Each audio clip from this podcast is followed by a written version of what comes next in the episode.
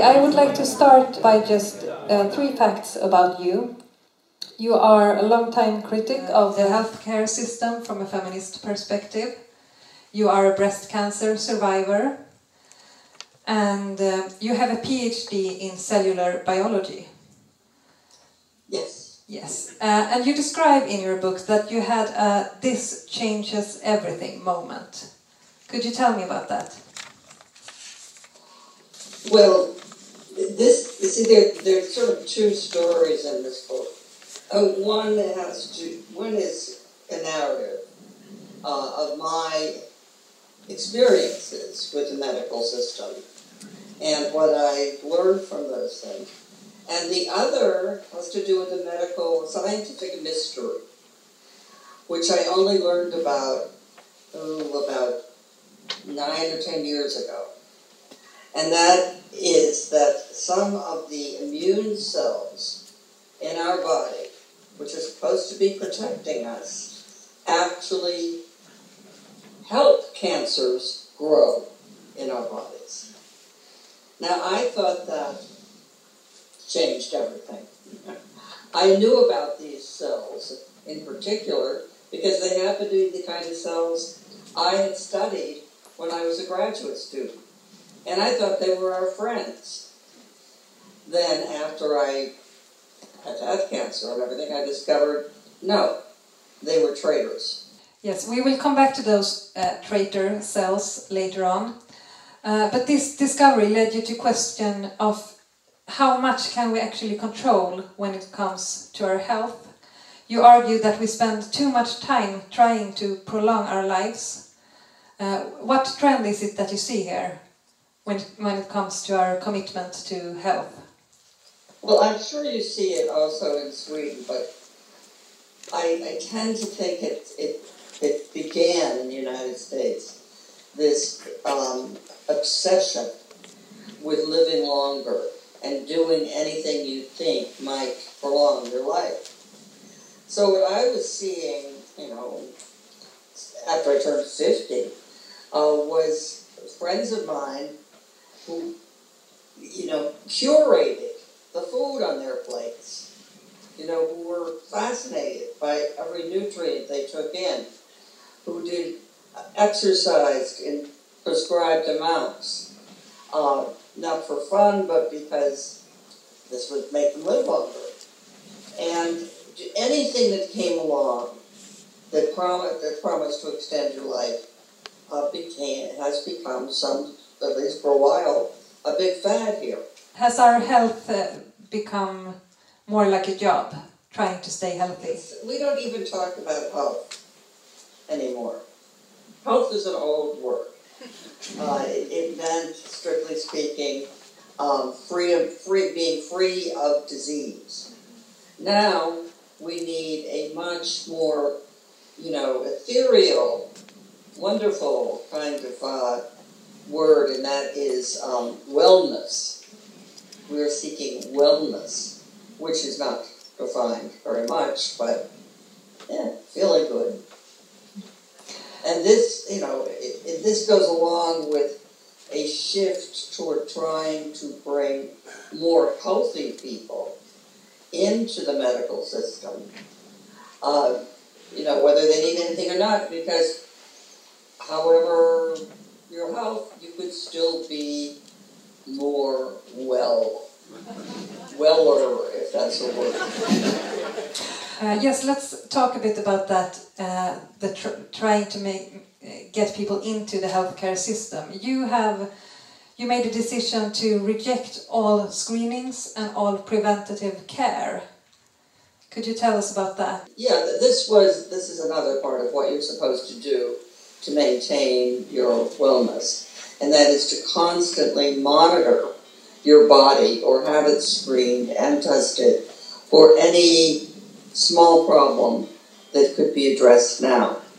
So when you get to be, say, 50 years old, you are told suddenly that you need all these new kinds of tests. Uh, one, the one that first raised my curiosity was uh, the bone density test that is supposed to be done on all women over the age of, say, 50. And you ask, as I said, well, suppose, suppose you find out my bones aren't dense enough. And the doctor said, oh, well, we have a, a pill for that. Well, so I went home and I did research. It's very easy to Google these things and found that the pill that they were using, in fact, is associated with more, uh, not fewer, bone fractures. That's not good. Uh, I, I, I was very suspicious. And then, uh, uh you know, th- this is really a scandal that this uh, pill was being marketed. And the, the, com- the pharmaceutical company that was marketing it was also uh, paying doctors to install the machinery to detect low bone density. Now, you're too young for this to matter to you, but most women over, say, 35 have low bone, you know, their bone density is going down. That's what happens. It's a normal part of the female life cycle. But it had been turned into a kind of an illness that had to be monitored and treated. That's that's one example of the over medicalization that you write about. Um, but I think it's it, it can be very challenging uh, for a lot of people to reject mammograms, for example. Uh, could you tell us a bit about the case of mammograms? What is the controversy there? The yeah, the, the you're, you're supposed to, if you're a good person, a good woman, a moral person, you should be getting a mammogram every year after the age of 50. Uh, uh, there's, but there's tremendous controversy over this. There is not an established relationship between the amount of mammograms that are done in a country and that country's uh, death rate from breast cancer. It's just not founded on much. It, it makes sense if you think that all dangerous cancers start small and grow bigger, so let's catch them while they're small. But a lot of a lot of big cancers aren't going anywhere. They're they're like lazy whereas a lot of very small cancers are extremely deadly.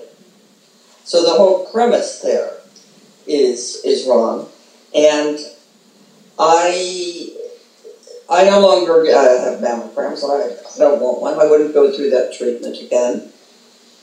Um, so that's it.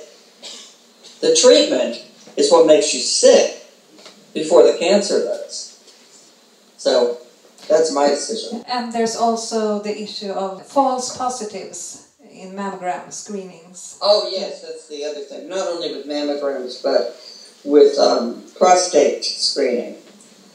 The false positives are rampant, and that can lead to um, interventions which are not good for you at all. Uh, in the case of a mammogram, it the first thing would be a um, biopsy, which is major surgery.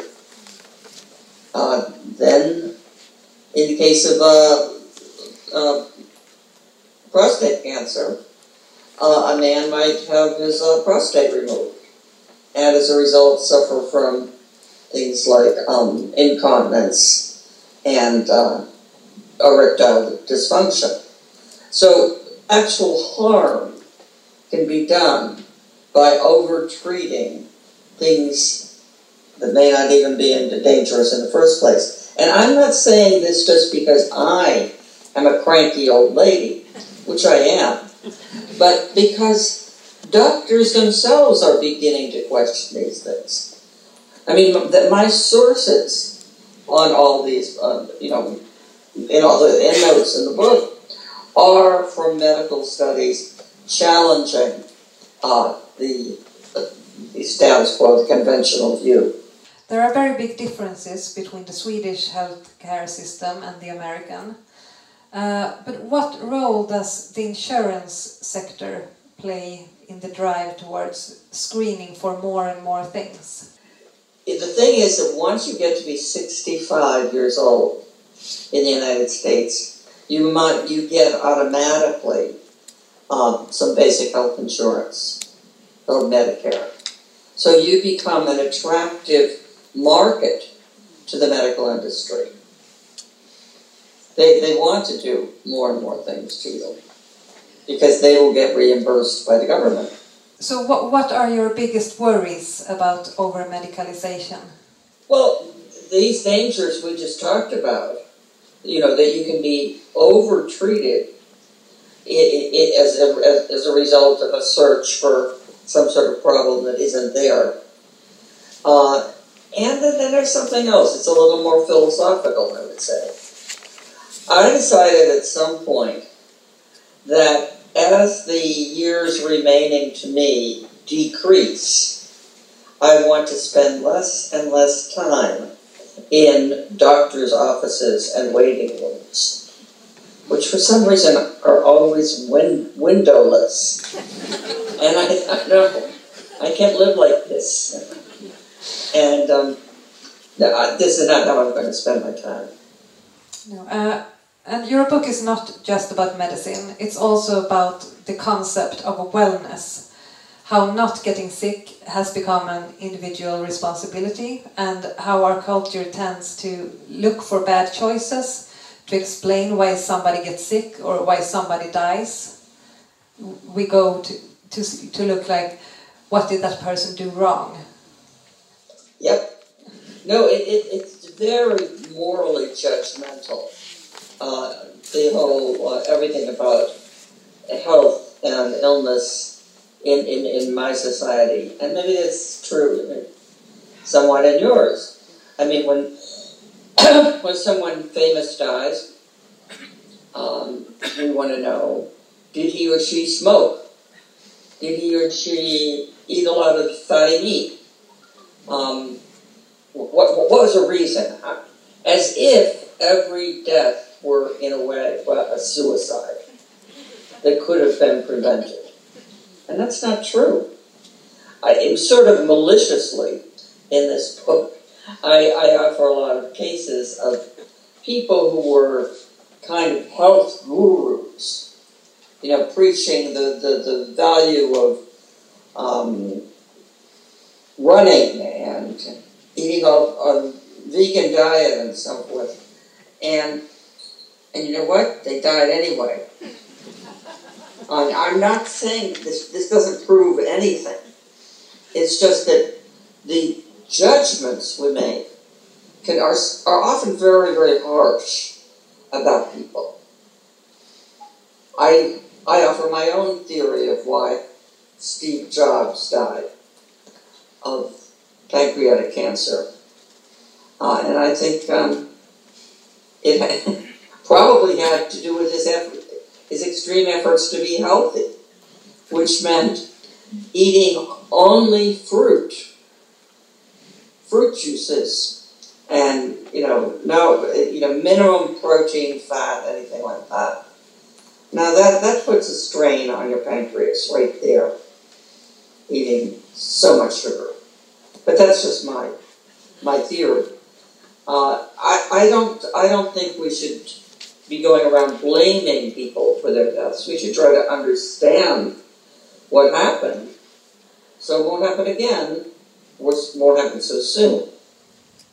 Uh, it's interesting that you mentioned Steve Jobs uh, because there seems to be uh, uh in the tech sector um, a lot of uh, the CEOs and the founders are also trying to find ways to live uh, forever or until they're 120. Uh, why do you think that that's an obsession? Well, there is um, a movement called immortalism, uh, which emanates from Silicon Valley and involves um, Silicon Valley billionaires pumping money into any kind of research project that holds any promise of prolonging their lives. It's it's like it's a fixation. And I guess if you are a billionaire, and if you also believe you are one of the smartest people on earth, which you must be to be a Silicon Valley billionaire, right?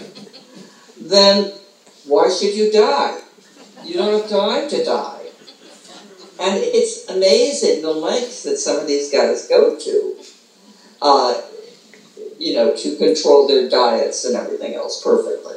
Not that we even know what is the best diet and if it's the same for everybody.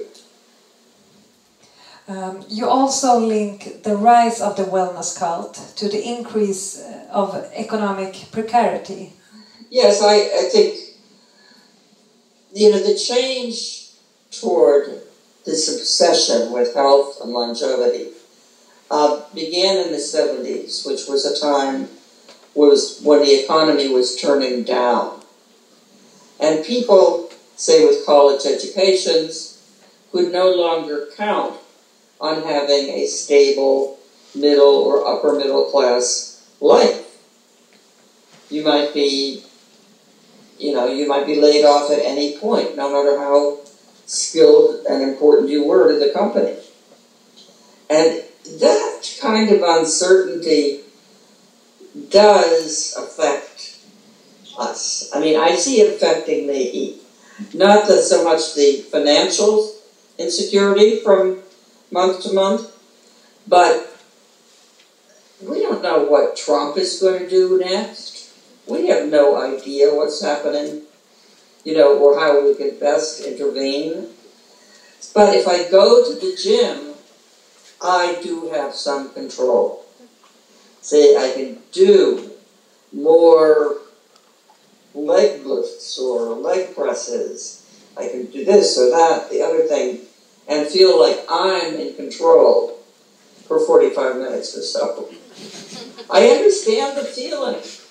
I also know it's not going to do anything to help the world. Um, but you do go to the gym. I do go to the gym, yeah. I confess. but I do it because I enjoy it. Yeah. Not to live um, longer. Uh, I'm not so sure we'll do that, but I don't need a guarantee. I just feel better if I do it. As we talked about in the beginning, uh, the traitor cells that you discovered, uh, that you read about, uh, that the front soldiers of the immune system that can actually help cancer grow. I, I want to get back to them uh, because uh, the wellness re regime's view uh, of the body is a view of uh, uh, a perfect clockwork that if you just put the right fuel in and do the right things and oil the machinery, uh, the body will run like a, a well-oiled machine. And you put forward a dystopian view of the body. Yeah, well, because when you when you think about those immune cells that turn against the body that they are part of themselves, then you realize that um, the body is not a smooth running, perfectly harmonious system. There are a lot of different interests at, at, at work. Uh, another example, other than cancer, would be autoimmune diseases. Now, those these are baffling. Uh, the, the immune system turns against an organ or cell type and can destroy the body. And that's, uh, as I argue toward the end of the book, uh, more or less how we age and die. Is the immune system begins to turn on us. Uh, it kills us in the end. And that's part of our body too. So we have to get away from this lovely picture of a harmonious unit, everything working together, and understand that in a sense the body is more like a battlefield. Different interests are being played out. Yes, you also write about the very interesting research that suggests that cells make decisions uh, could you talk a bit about cellular decision making? What is that? This was a shock to me. uh, you know, my PhD in science was earned in the late 1960s uh, when it would have been, you would have been laughed out of the laboratory if you talked about cellular decision making. Because cells are just like little tiny, tiny things, right? They're not, I mean, we knew, we know, or knew them too, that they are, quote, alive, that they metabolize, that they live and they can die. But to say that they had anything approaching free will would be ridiculous, would have been ridiculous. And yet, now that term, cellular decision making, that's the uh, it's been the focus of international scientific conferences, you know, uh, papers, books. There, the gradual acceptance that the body is alive down to its smallest parts. And what does that make us if our cells can make their own choices? What, what are we if our cells have their own will? I don't know. no, I mean, it's, it's, it's stranger than we thought. I'll say that for sure. But it, it's, um, we have, we've had this machine-like model of all the parts neatly fitting together, uh, and we have to acknowledge when we look at so many human ills um, that that's not how it works. Uh, how did this knowledge change the way you look, you look at your own body? Did it change the way you see yourself? Well, yeah, because it makes you wonder what is myself? Yeah. If I am a collection of tiny organisms, because each cell, and there are trillions of cells in the body, each one of them is a tiny, tiny organism. And some of them are sometimes working at cross purposes, like the uh, immune cells that, you know, that help cancer metastasize. So, you know, the whole notion of the self as a physical and mental unit begins to disintegrate.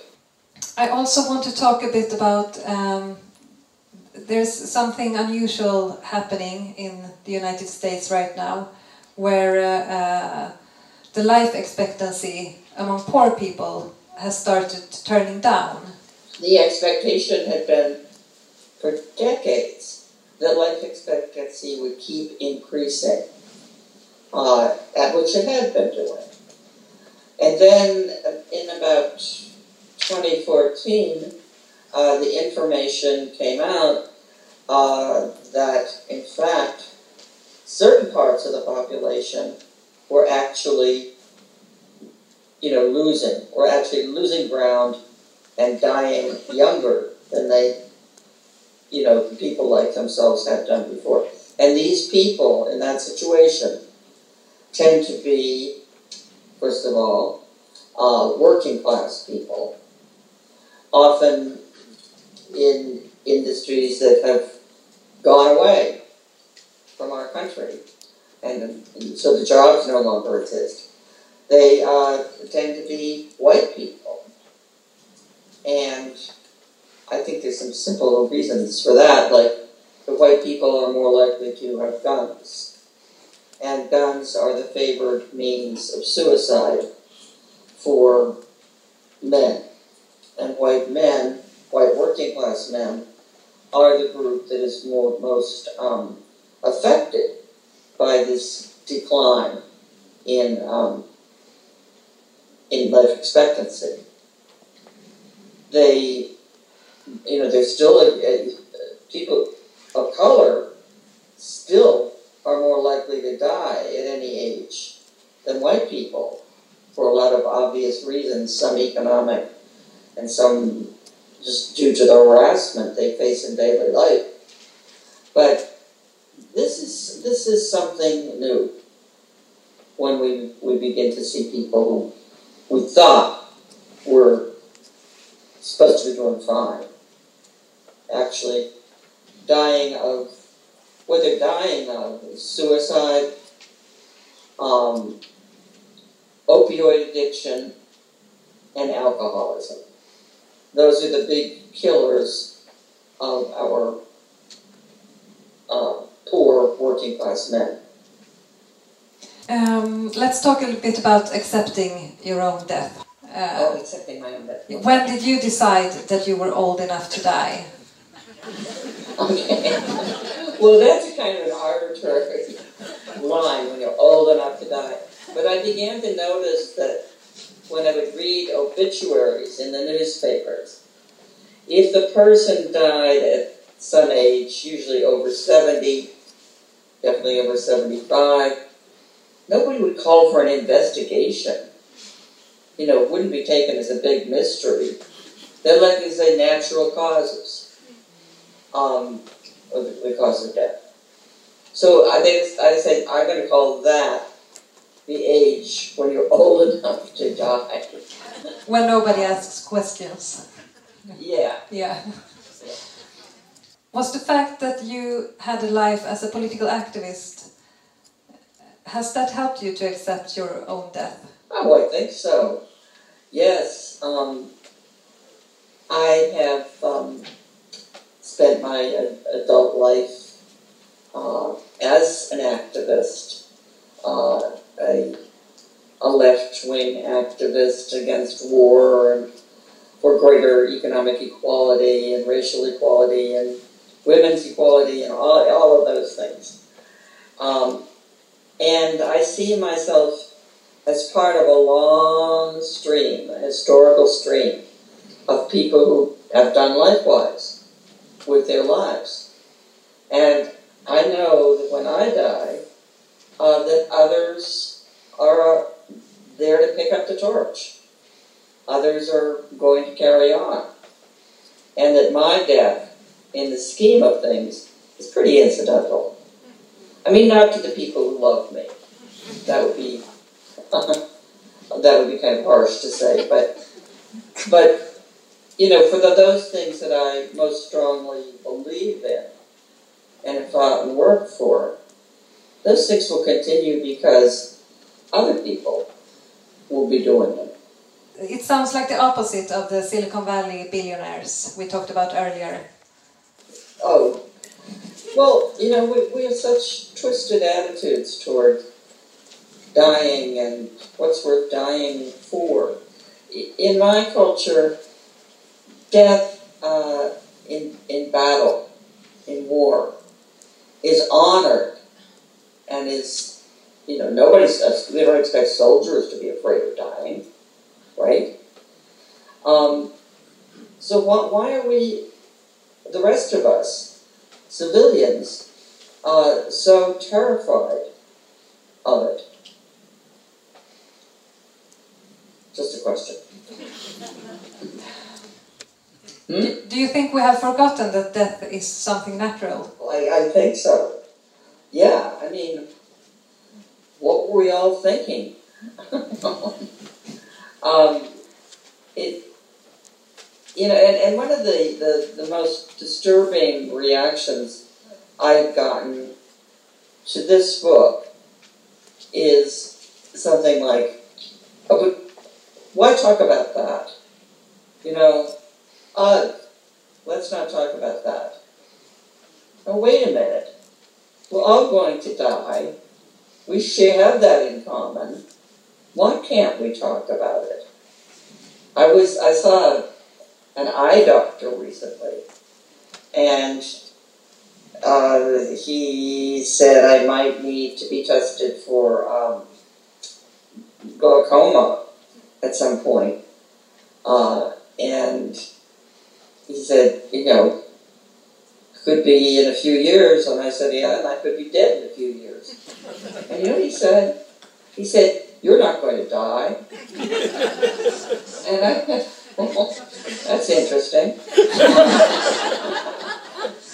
but because you know, it's I, I would it's beyond denial. It, it's that it's it's rude. It's crazy to to even mention the, the, the fact that our each of our lives is going to come to an end.